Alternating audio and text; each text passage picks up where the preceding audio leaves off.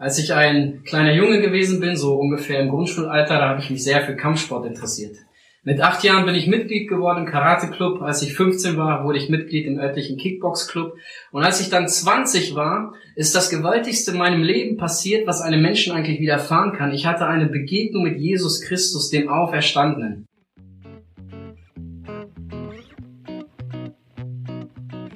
Und zwar hat er sich offenbart, er hat sich mir gezeigt durch sein Wort, ich habe die Bibel gelesen und dann habe ich durch das Bibellesen meine Sündhaftigkeit erkannt.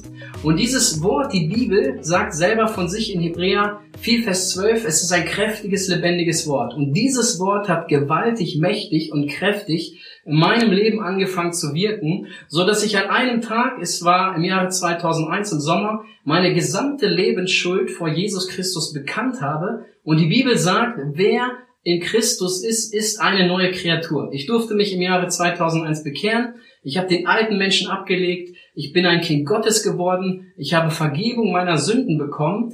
Und mein Name wurde an dem Tag, als ich mich bekehrt habe, als ich eine bewusste Entscheidung für Jesus Christus getroffen habe, in das Buch des Lebens eingetragen. Das heißt also ganz konkret, ich hatte nur Vorteile in meinem Leben. Ich bin ein Kind Gottes geworden, ich war frei von der Sünde, ich war frei vom Gericht Gottes. Aber jetzt kam eine Sache in mein Leben und ich glaube, da spreche ich vielen Christen aus der Seele. Das ist ganz schwer, meistens. Und da steht nämlich in 1 Timotheus 6, Vers 12, kämpfe den guten Kampf des Glaubens. Das heißt also, in dem Augenblick, wenn ein Mensch sich für Jesus Christus entscheidet, wird er sozusagen in den Kampf des Glaubens gestellt.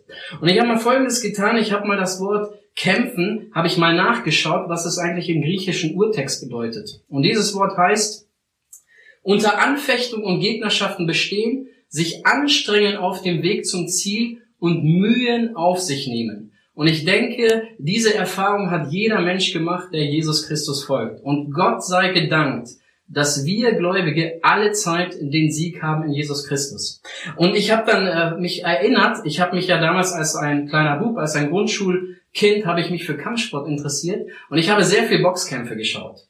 Und mir sind nach der Bekehrung zwei Boxkämpfe in Erinnerung gekommen, die ich für mein geistliches Leben als positives und als negatives Beispiel annehmen möchte. Es war einmal ein Boxer, der war Europameister im Schwergewicht und er musste im Jahre 2003 seinen Titel verteidigen. Und dann ist er in den Ring gestiegen, er hat angefangen zu boxen und in der dritten Runde hätte er schon fast seinen Gegner K.O. geschlagen. Und dann ging der Kampf weiter und während des Kampfes zwischen den Runden gibt es immer so Pausen. Da setzt der Boxer sich hin in die Ecke, da bekommt er Anweisungen vom Trainer, da wird er frisch gemacht. Und nach der achten Runde ist Folgendes passiert. Dieser Boxer, der fast jede Runde gewonnen hat, der wirklich einen guten Kampf geliefert hat, ist einfach sitzen geblieben. Er ist nicht mehr aufgestanden, er hat nicht mehr weiter geboxt, er hat nicht mehr weiter gekämpft, er hat seinen Titel verloren. Irgendwas innerhalb seines Kampfes ist passiert, dabei enttäuscht, er war mutlos, er war konditionell am Ende, so dass er diesen Kampf aufgegeben hat. Er ist nicht mehr Weltmeister gewesen. Das war natürlich ein absolutes Negativbeispiel und ich möchte jetzt mal ein positives Beispiel nennen. Im Jahre 2006 musste ein Profiboxer auch seinen Weltmeistertitel verteidigen. Er ist an den Ring gestiegen, hat gekämpft und in der vierten Runde wurde ihm vom Gegner der Kiefer gebrochen. Der Ringrichter hat sofort den Kampf abgebrochen. Das ganze Blut lief ihm aus dem Mund, er konnte seinen Kiefer nicht mehr schließen. Der Ringrichter hat den Ringarzt geholt, er hat das Ganze untersucht und die haben ihn ganz stark nah ans Herz gelegt, dass er den Kampf doch beenden sollte. Und dann sagte dieser Boxer etwas, was ich persönlich für mein geistliches Leben annehmen kann als ein absolut großes Vorbild. Er sagte Folgendes, wenn es mich den Titel kostet, höre ich nicht auf, ich werde weiterkämpfen. Und dann ist dieser Boxer mit einem gebrochenen Kiefer wieder in den Ring gestiegen. Er hat geboxt Runde für Runde. Und jetzt stell dir mal diese Schmerzen vor. Du hast deinen Kiefer gebrochen, du gehst in den Ringkampf, du bekommst Schläge ins Gesicht. Und was habe ich vorhin gesagt über den Kampf des Glaubens? Es heißt, sich anstrengen auf dem Weg zum Ziel, Mühen auf sich nehmen. Und genau das hat dieser Boxer gemacht. Und soll ich euch sagen, wie die ganze Sache ausgegangen ist? In der zwölften Runde, nachdem der Kampf abgebrochen wurde, hat dieser Boxer den Kampf gewonnen. Und wenn wir ihn mal fragen würden, sag mal, hat sich das Ganze gelohnt? Dann würde er sagen, es hat sich auf jeden Fall gelohnt. Warum? Ich durfte meinen Titel behalten. Er hat zwei Titanplatten im Kiefer bekommen, er hat einige Schrauben gehabt, aber er schaut in den Spiegel und kann sagen, es hat sich gelohnt. Ich habe den Kampf gekämpft, ich konnte meinen Titel behalten. Und da steht natürlich, da steht jetzt in 1. Korinther 9, 27, ich möchte das jetzt mal auf das geistliche Leben beziehen, da sagt Apostel Paulus, jene aber, damit sie einen vergänglichen Kranz empfangen. Jene aber, damit sie einen vergänglichen Kranz empfangen. Das heißt, es gibt Menschen, die nehmen große Entbehrung auf sich. Die schenken ihren Körper, die kämpfen bis zum Äußersten. Warum? Dafür, dass sie einen vergänglichen Kranz bekommen. Sie bekommen etwas, was von Dieben geklaut werden kann. Sie bekommen etwas, was von den Motten zerfressen werden kann. Und sie bekommen etwas, was vergänglich ist. Und diesem Vergänglichen gegenüber steht etwas, was unvergänglich ist. Und dieser Vers aus 1. Korinther 9, 27 geht weiter und dort heißt es, jene aber, damit sie einen vergänglichen Kranz empfangen, wir aber einen unvergänglichen. Und jetzt spricht der Apostel Paulus Menschen an mit wir aber, die einmal die wichtigste Entscheidung ihres Lebens getroffen haben. Das sind Menschen, die sich bekehrt haben zu Jesus Christus. Das sind Menschen, die ihre Sündhaftigkeit vor Gott erkannt haben und die den Namen des Herrn Jesus Christus in der Sündennot angerufen haben und die Bibel sagt, die Vergebung ihrer Schuld bekommen haben. Das sind Menschen, die mit dem Blut Jesu Christi rein geworden sind und die versiegelt worden mit dem Heiligen Geist, deren Namen in das Buch des Lebens eingetragen wurden. Und genau diese Menschen leben ihr Blick, leben ihr Leben mit dem Blick zur Ewigkeit. Und diesen Menschen ist ewiger Lohn und ewiges Leben verheißen. Und diesen Menschen gilt das, was ich am Anfang vorgelesen habe, 1 Timotheus 6, Vers 12, kämpfe den guten Kampf des Glaubens. Und ich denke, dass du als Christ, als Kind Gottes täglich diese Erfahrung machst. Und diese Gegner sind sehr raffiniert. Diese Gegner sind sehr viele. Nennen sie Mutlosigkeit, nennen sie Unglaube, nennen sie Kleinglaube, nennen sie Verführung, nennen sie Verfolgung. Die Gegnerschaft ist sehr, sehr breit gefächert. Und ich möchte jetzt mal Folgendes mit euch machen. Ich möchte dass wir uns eine Person aus dem Alten Testament anschauen, der auch einen Kampf des Glaubens gekämpft hat. Das war eines der mächtigsten Personen im Alten Testament. Aber das Schöne ist, die Bibel sagt, er war ein schwacher Mensch wie wir. Und das ist Elia gewesen. Da kannst du das nachlesen in 1. Könige 18. Zu seiner Zeit, als Elia dort gelebt hat, herrschte der König Ahab. Und dieser König Ahab, der hat den Baalskult eingeführt. Und nun wollte Gott seine Macht demonstrieren. Gott wollte zeigen, dass er der einzige wahrhaftige, lebendige Gott ist. Er wollte diesen Baalskult zerstören. Er wollte seine Macht demonstrieren. Und um seine Macht zu demonstrieren, erwählte Gott diesen Elia. Das heißt also, er hat ihn berufen, um gegen diese Baalspriester, um sich gegen diesen Baalskult zu stellen. Und er hat diesen schwachen Elia, wie wir das aus dem Jakobusbrief lesen, diesen schwachen Elia hat er erwählt. Das heißt also ganz konkret, dieser Elia kam im Namen des Herrn. Er wusste ganz genau, wen er an seiner Seite hatte. Er wusste ganz genau, in wessen Namen er sich gegen diese Baalspriester stellt. Er war sich der Gegenwart Gottes bewusst. Er hat gewusst, Gott hat mich als sein Werkzeug erwählt. Und wenn Gott mich als sein Werkzeug erwählt, dann wird Gott mir auch die Kraft geben, diesen Dienst, für den er mich bestimmt hat, diesen Dienst eben zu tun. Und jetzt hat er diesen Elia ähm, erwählt und er sollte sich jetzt mit diesem Baalspriester treffen. Und da sind die auf den Berg Kamel gegangen. Und da versammelten sich 450 Baalspriester. Das heißt also ganz konkret, Elia hatte allen Grund, Angst zu haben. Elia hatte allen Grund, sich zu fürchten. Denn dieser Elia war alleine und ihm gegenüber stand eine große Schar von Menschen. Ich weiß ein Wort, das hat ein Lehrer bei uns in der Bibelschule gesagt. Er sagte immer Folgendes.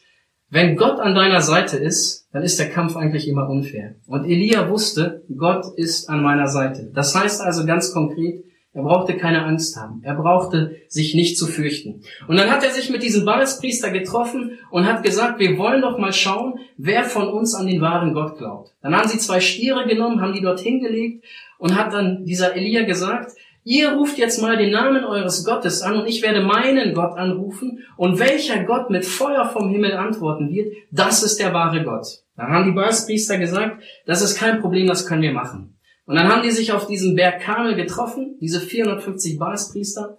Dann haben sie gerufen von morgens bis zum Mittag, die haben ihren Gott angerufen. Die Bibel sagt, sie hüpften um den Altar, sie ritzten sich das Blut, bis es floss, sie gerieten in Ekstase. Das heißt, von menschlicher Sicht haben sie alles gemacht, um eine Antwort von ihrem Gott zu bekommen. Aber leider muss man sagen, von ihrer Stelle aus, es ist keine Antwort gekommen. Man kann ganz klar sagen, Es war kein lebendiger Gott da, der ihn antworten konnte.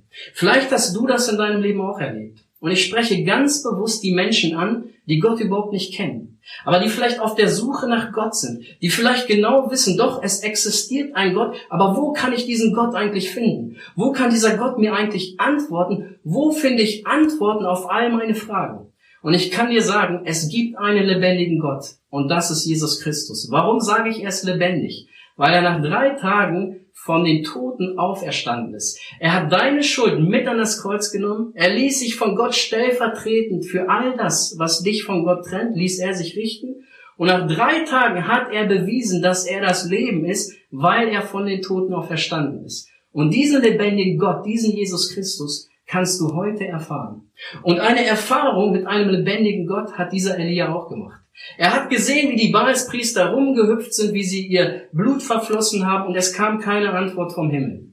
Und dieser Elia fing ein bisschen an, sich lustig zu machen, hat zu denen gesagt, naja, es kann ja sein, dass euer Gott einen Mittagsschlaf macht. Es kann ja sein, dass euer Gott auf Reisen ist. Ruft noch mal ein bisschen. Man kann ganz klar und deutlich sagen, Elia war stark und selbstbewusst. Und er hatte allen Grund dafür. Weißt du warum? Weil er wusste, er hat einen lebendigen Gott an seiner Seite. Weil er wusste, er steht nicht in seinem eigenen Namen dort, sondern er steht im Namen des Herrn Zebao dort. Gott selbst hat ihn erwählt.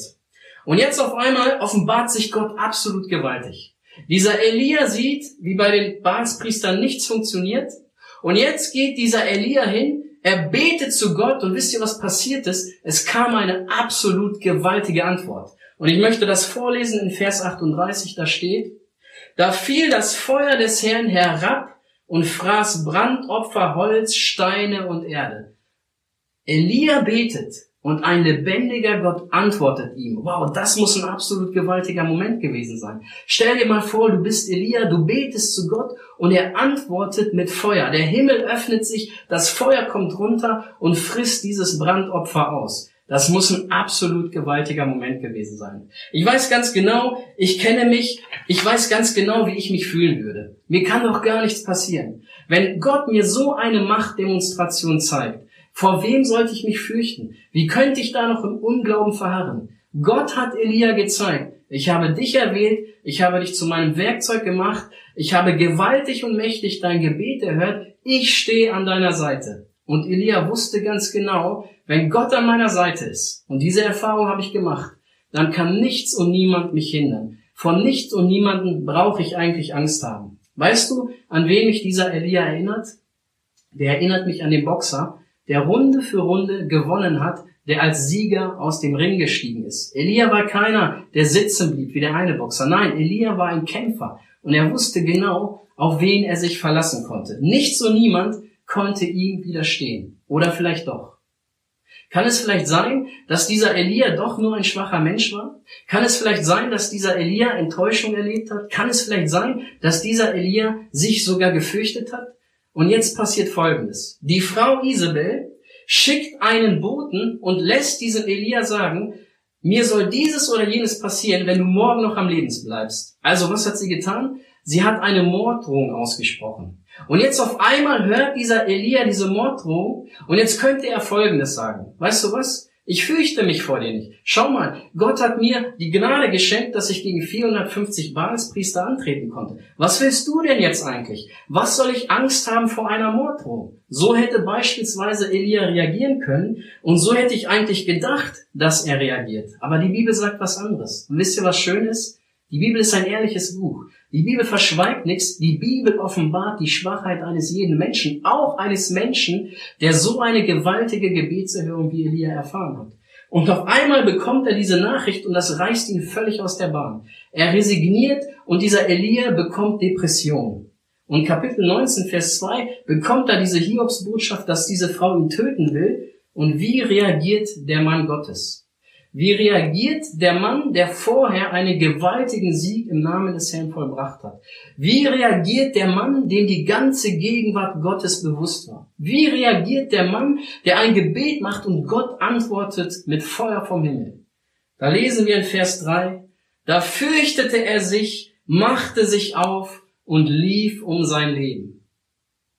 Das ist eine Sache, die ich eigentlich gar nicht verstehe. Wenn du sowas erlebst, dann brauchst du nicht davonlaufen, da brauchst du dich nicht fürchten. Aber kennst du das nicht auch in deinem Leben? Da hast du gewaltige Dinge in deinem Leben erlebt. Da hast du wahnsinnige Gebetserhörung erfahren. Da hat Gott manches Mal durch sein Wort dich erquickt. Er hat dich aufsteigen lassen wie ein Adler. Er hat seine Gegenwart in deinem Leben offenbart. Auf einmal passiert irgendwas und du bist kurz davor zu verzweifeln. Du verstehst die Welt nicht mehr und wisst ihr, was das Problem bei Elia war? Er schaute nicht mehr zurück.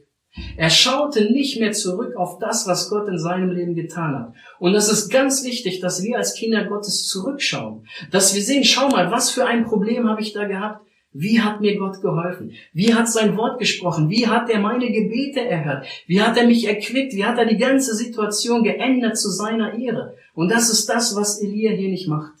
Und dann auf einmal resigniert dieser Elia, er bekommt Depression, er läuft davon, er setzt sich unter einen Busch und sagt, es ist genug, ich will sterben. Hast du so eine Situation, schon mal in deinem Leben erlebt? Vielleicht gehörst du zu denen, die Gott gar nicht kennen. Vielleicht gehörst du zu denen, für den Jesus Christus nur eine mystische Figur ist. Aber vielleicht gehörst du zu denen, die die Sache von Elia nachvollziehen können. Ich möchte sterben, ich will nicht mehr. Ich kann dir eine Sache sagen. Es gibt einen, der dein Leben kennt. Es gibt einen, der deine Gedanken von ferne sieht. Es gibt einen, der die Tiefen deines Herzens kennt. Und das ist dein Schöpfer. Es ist dein Schöpfer, der den besten Plan hat für dein Leben. Und es kann sein, dass Gott vielleicht durch diese schwere Situation, die du in deinem Leben hast, dass er in deinem Leben wirkt. Es kann sein, dass du genauso verzweifelt bist wie Elia und sagst, ich kann nicht mehr. Mein Leben ist am Ende. Ich kann einfach nicht mehr. Und dieser große Gottesmann, der so viel erlebt hat, ist auf einmal wie der Boxer, der sitzen bleibt und nicht weiterkämpft. Der hat doch wunderbare Dinge erfahren. Eine große Machtdemonstration Gottes, gewaltige Gebetserhörung. Der strotzte vor Selbstbewusstsein. Er stellte sich gegen 450 Balspriester. Auf einmal kommt er an einen Punkt in seinem Leben, wo er das Leben nicht mehr haben möchte.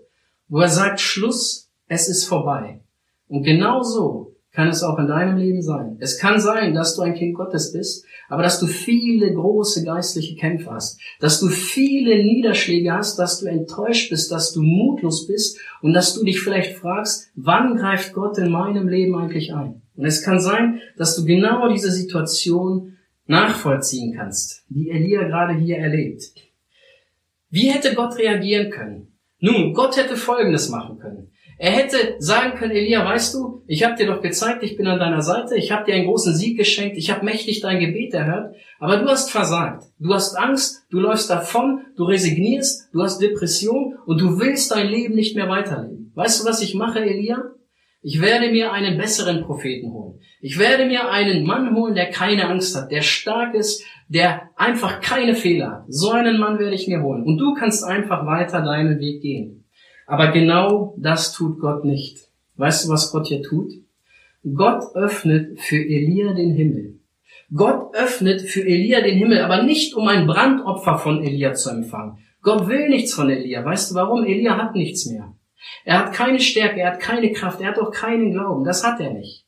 Sondern Gott öffnet den Himmel, um Elia zu versorgen. Und dann schickt Gott einen Engel, und dieser Engel gibt Elia zu essen und zu trinken. Gott hat ihn nicht fallen gelassen. Gott hat ihn nicht fallen gelassen. Gott hat ihn gestärkt. Gott hat ihn versorgt. Und jetzt schickt er den Engel und er sagt in Vers 7, steh auf und iss. Elia, du brauchst nicht resignieren. Du brauchst nicht liegen bleiben. Nein, steh auf und iss. Stärk dich und geh deinen Weg weiter. Und da lesen wir, denn du hast einen weiten Weg vor dir. Und er stand auf aß und trank und er ging durch die Kraft der Speise 40 Tage und 40 Nächte bis zum Berg Gottes, dem Horeb.